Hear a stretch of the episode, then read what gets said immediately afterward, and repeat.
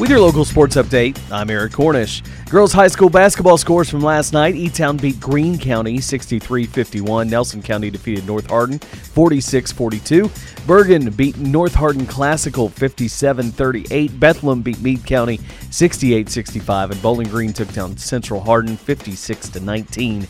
Boys scores from last night. Eastern beat John Hardin 83 to 45. LaRue County beat Campbellsville 48 40. Daviess County took Grayson County to overtime and got the one point win 48 47. It was North Bullitt over Meade County 70 61. Owensboro Catholic beat Breckinridge County 52 46. Warren Central defeated North Hardin 76 63.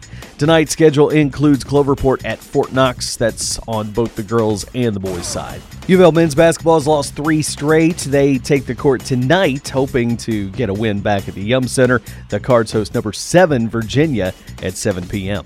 The Cats also looking to bounce back from back to back losses as UK basketball travels to Mississippi State.